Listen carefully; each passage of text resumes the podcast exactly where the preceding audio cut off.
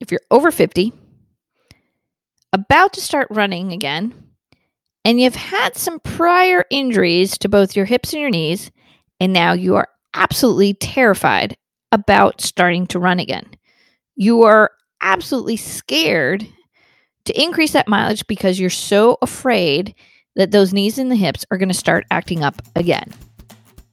Hi, I'm Dr. Heather, and welcome to Fix Your Pain Naturally podcast, where we talk about various different types of ailments and conditions and how you can fix your pain naturally through some basic things that you can do at home through corrective exercises, stretches, and myofascial work. If you haven't already grabbed your free pass to my myofascial online course, go ahead and click the link down below because for listening to today's podcast, you get a chance to access for free up to seven days worth of my myofascial release course. Now, let's get started.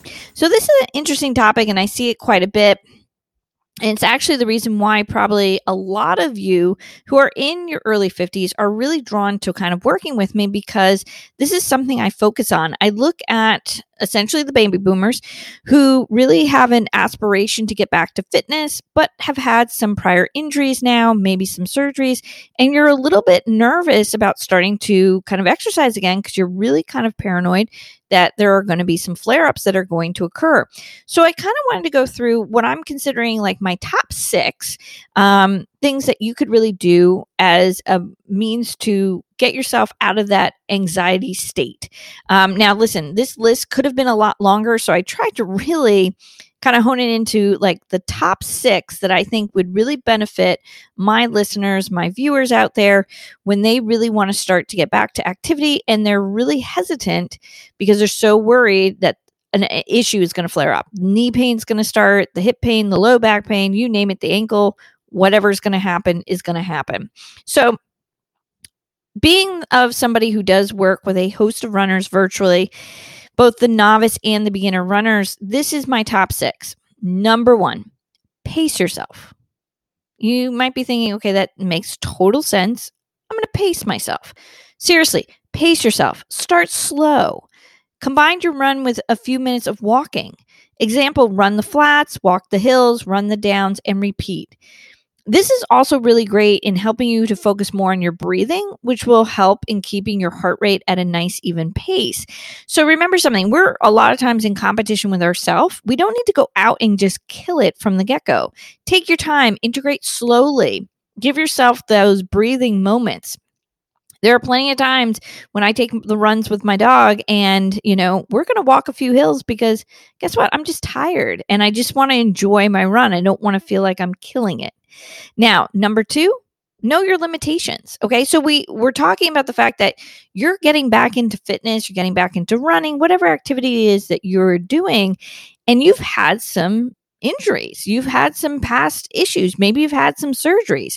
So let's go ahead and do a mental check and kind of be a little bit more mindful of what those injuries are. So like for me personally i know i've had some issues to my medial meniscus so I know when I'm going to start running, chances are my knees might feel a little bit more achy, a little bit more stiff. So when I get home, I'm going to do a little bit more stretching. Maybe I'm going to take that Epsom salt bath. Maybe I'm going to make sure I have an extra five minutes just to quickly roll it out on the foam roller. Do that mental check with yourself. Know your limitations. Third one, don't run every day. You know, just because you're eagerly wanting to get back into fitness, you're eagerly wanting to kind of exercise, maybe lose the weight, whatever the reason is, know that you also don't need to do the same activity every single day. If you do do the activity every single day, chances are you're going to create a little bit more of what we call micro tears. And that's not going to help you. That's actually going to hinder you because you're going to feel really sore and it's going to discourage you uh, it's going to make you not want to get motivated to continue on. So take the proper recovery days, allow your body the chance to heal. Something that I always say to everyone that works with me increase your water, increase your protein for tissue repair and recovery. And that's going to be the next thing we want to really look at is look at your nutrition. The you know number 4 thing as you're starting to get back into activity is to look at the nutrition. You might be thinking, well, how does nutrition play into the fact like, will my knees and my hips and my back you know act up?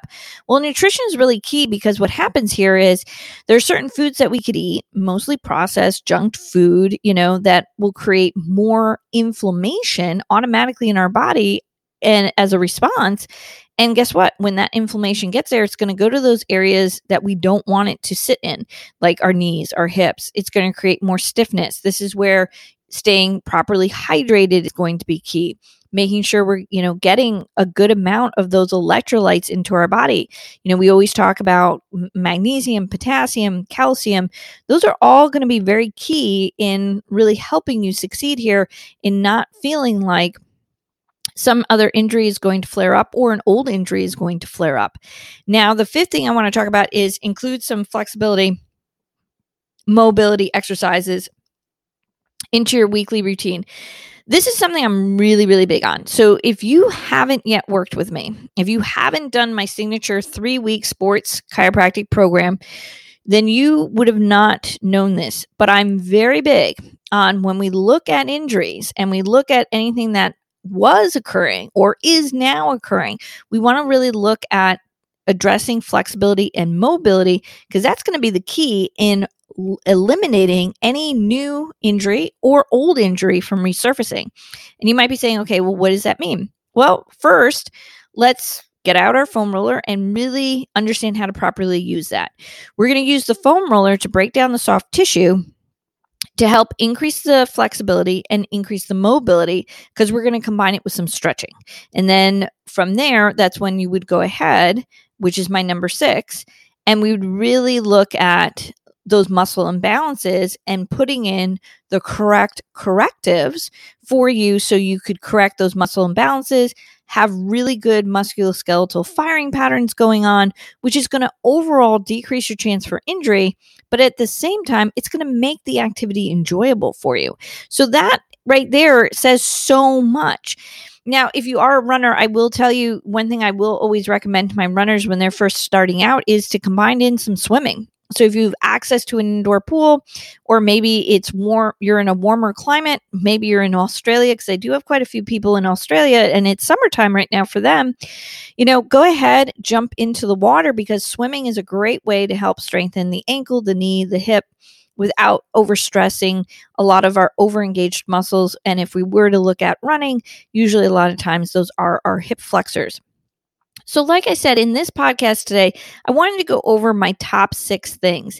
Now, again, you know, these are things that I recommend when working with individuals who do come into my three week sports chiropractic program, which is all designed around really helping you figure out what's going on, how to eliminate your pain in under three weeks, and get you back to your activity, your optimal performance. Now, again, all the people who have worked with me do get access to my myofascial guide. If that is something that interests you, I would highly recommend you take full advantage of the free pass that I'm offering. Click the link down below. Take full advantage of my myofascial course for seven days. See what you like about it. How I show you how to really use a foam roller and a massage ball effectively to really decrease your chance of an injury reoccurring or a new one stemming. As always, guys, you can catch these podcasts weekly right here on the channel. We'll see you next week.